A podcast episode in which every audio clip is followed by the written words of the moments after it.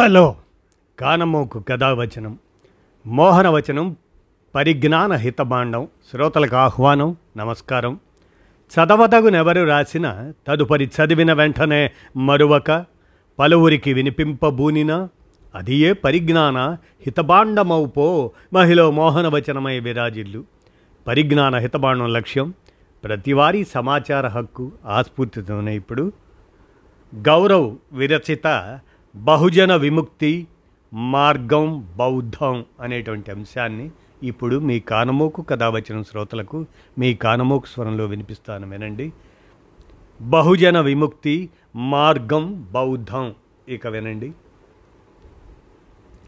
వేద ప్రమాణం కస్యచిత్ కర్తృవాద స్నానే ధర్మేచ్ఛ జాతివాదపలేప సంతా పారాంచాహ పాపహానాయ చేతిధ్వస్త ప్రజ్ఞానాం పంచలింగాని జాడ్యే వేదాల్ని ప్రమాణంగా స్వీకరించడం ఈశ్వరుడనే కర్త ఒకడు ఉన్నాడనటం స్నానాలు చేసి పుణ్యాలు సంపాదించాలనుకోవటం కులాన్ని చూసుకు అభిమానపడటం పాప పరిహారార్థం ఉపవాసం చేయడం బుద్ధిహీనుల జడత్వానికి నిదర్శనాలు అంటాడు. ఏడవ శతాబ్దానికి చెందిన బౌద్ధ తాత్వికుడు తార్కికుడు అయిన ధర్మకీర్తి. భారతీయ తాత్విక చింతనను ప్రభావితం చేసిన మతాల్ని రెండుగా విభజిస్తే అవి బ్రాహ్మణ మతాలు శ్రమణక మతాలు అని బ్రాహ్మణ మతాలు యజ్ఞయాగాలు జపతపాలు జంతు బలుల్ని పాటించగా శ్రమణక మతాలు బుద్ధిని సంఘాన్ని జ్ఞానార్జన మార్గాల్ని ఆచరించాయి అంటారు ప్రఖ్యాత చరిత్రకారుడు సోషలిస్ట్ పితామహుడు ఆచార్య నరేంద్రదేవ్ తన బౌద్ధ ధర్మ ధర్మరం అనే గ్రంథంలో. శ్రమణక మతాల సాంస్కృతిక పయనానికి పరిణామానికి విశిష్టమైన స్థానం ఉంది. కానీ దురదృష్టవశాత్తు మనకి వాటి గురించిన అధ్యయనం పరిశోధన ఎక్కువ జరగలేదు. మనిషి కేంద్రంగా మాట్లాడిన బుద్ధుడు మొదట్నుంచి ప్రపంచానికి కాంతిని ప్రకాశింపజేస్తూనే ఉన్నాడు. ఎడ్విన్ ఆర్నాల్డ్ బుద్ధుణ్ణి జగత్తుకి వెలుగు అంటే పాత వాసనలు పూర్తిగా పూనివ్వకుండా దాశరథి రంగాచార్య బుద్ధుడు కలియుగంలో తొలి ఆచార్యుడు నాకు బుద్ధుడు అయస్కాంతం అన్నారు. మొదటి నుంచి బౌద్ధాన్ని కబళించడానికి ప్రపంచవ్యాప్తంగా జరగని ప్రయత్నాలు లేవు. మన దేశంలో సనాతనం కూడా ఇందుకు అతీతం కాదు. అందుకే బుద్ధుణ్ణి ఏకంగా విష్ణుమూర్తి అవతారంగా చేసుకుంది. అయినా బౌద్ధాన్ని చూసి భయపడుతూనే ఉంది. ఎందుకంటే బౌద్ధానికి జ్ఞానాన్వేషణే కానీ బల ప్రదర్శన కాదు. అహింస విధానమే కానీ హింసోన్మాదం కాదు. ఈ దేశంలో బౌద్ధం వెలసిల్లిన కాలమే నిజమైన స్వర్ణయుగం.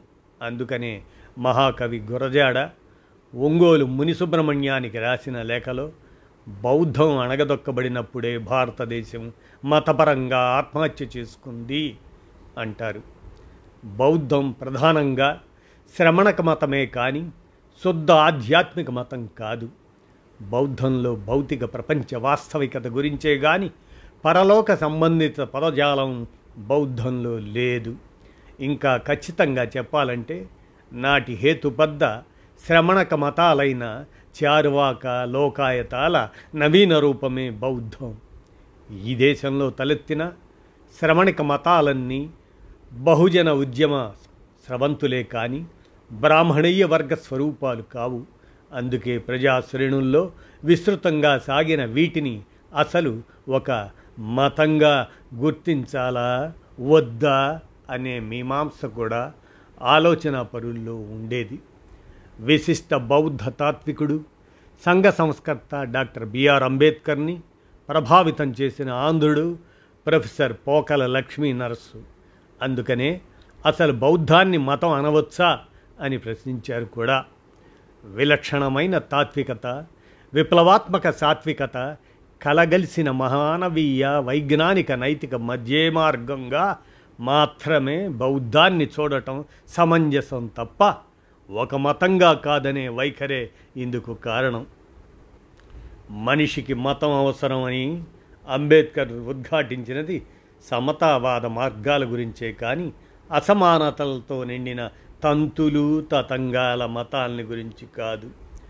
డాక్టర్ బిఆర్ అంబేద్కర్ బౌద్ధ ధర్మ స్వీకారాన్ని కూడా అలా చూడటమే సమంజసం. అది కేవలం ఒక మతం నుండి మరో మతానికి మారడం కాదు. భారతీయ సాంస్కృతిక వికాసానికి దోహదం చేసిన జ్ఞాన మార్గానికి తరలడం.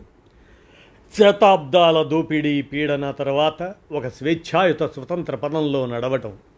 ఈ దేశంలో సుమారు వెయ్యేళ్ళు ప్రజాపక్ష వ్యవస్థగా ప్రజాతంత్ర నిర్మాణంగా విలసిల్లిన ప్రత్యామ్నాయ ప్రజాస్వామిక స్రవంతిలో స్వచ్ఛందంగా భాగం కావడం అణచివేతకు గురైన అసంఖ్యాక బహుజనుల ఆశయాలకి ఆకాంక్షలకి అండగా నిలబడేందుకు ఒక వేదికను ఏర్పరచడం. మొత్తంగా అసమానతలు లేని సమసమాజాన్ని ఆచరణాత్మకంగా కాంక్షించటం. అందుకే ఈనాటికి అంబేద్కర్ బౌద్ధ స్వీకారం ఆధ్యాత్మికవేత్తల్ని సనాతనవాదుల్ని భయపెడుతుంది. లక్షలాది మంది ప్రజలు వారి ఉనికిని ఉన్నతీకరించుకోవడానికి చేసిన ఒక తిరుగుబాటు సనాతనవాదుల్ని కలవరపరుస్తుంది. అతి కొద్ది మంది ఆలోచన పరులే తప్ప ఆనాడు కూడా అంబేద్కర్ ధర్మదీక్షను అర్థం చేసుకున్నవారు లేరు.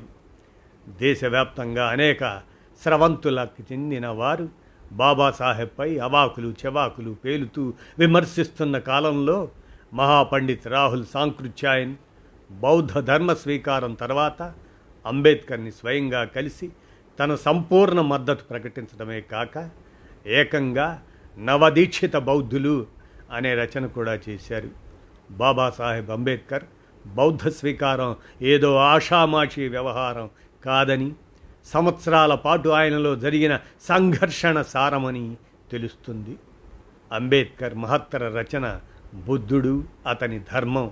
దాన్ని హిందీలోకి అనువాదం చేసిన మహోన్నత బౌద్ధ మేధావి అంబేద్కర్ సహచరుడు డాక్టర్ భదంత ఆనంద కౌసల్యాయన్ అగర్ బాబాన్ నా హోతే బాబాసాహెబే గనక లేకుంటే అనే తన గ్రంథంలో అంబేద్కర్కి బౌద్ధం పట్ల ప్రారంభం నుండి ఉన్న అవ్యాజమైన ప్రేమాభిమానాల్ని పేర్కొంటారు భారతీయ సామాజిక క్రమంలో అసమానతలకి ఆధిపత్యానికి వ్యతిరేకంగా చరిత్రలో నిలిచి కుట్రలు కుతంత్రాలతో కనుమరుగైన బౌద్ధాన్ని బాబాసాహెబ్ ఎంచుకోవటం ఈ దేశపు అణగారిన ప్రజల్ని ఒక శక్తివంతమైన వైధానిక మార్గానికి సంధానం చేయడానికేననేది స్పష్టం ఆ రకంగా బౌద్ధం ఒక ప్రాపంచిక విముక్తి సిద్ధాంతమే కానీ పరలోకాన్ని పునర్జన్మను బోధించే మతం ఎంతమాత్రమూ కాదు. చరధబిక్కవే చారికం బహుజన హితాయ బహుజన సుఖాయ లోకానుకంపాయ అని నినదించిన బౌద్ధానిది సామాజిక విప్లవోద్యమ బహుజన విమోచన మార్గమే కానీ ఆత్మ పరమాత్మలపై ఆధారపడిన అలౌకిక విధానం కానే కాదు.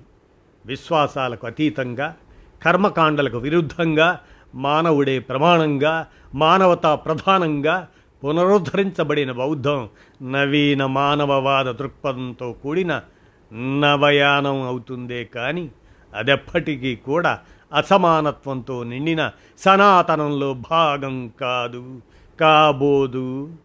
జై భీమ్ జై భారత్ అని అంటూ గౌరవ్ వీరు బహుజన బౌద్ధ సమాఖ్య ప్రతినిధిగా బహుజన విముక్తి మార్గం బౌద్ధం అని విరచించిన దాన్ని మీ కానమూకు కథావచనం శ్రోతలకు మీ కానమూకు స్వరంలో వినిపించాను. విన్నారుగా? ధన్యవాదాలు.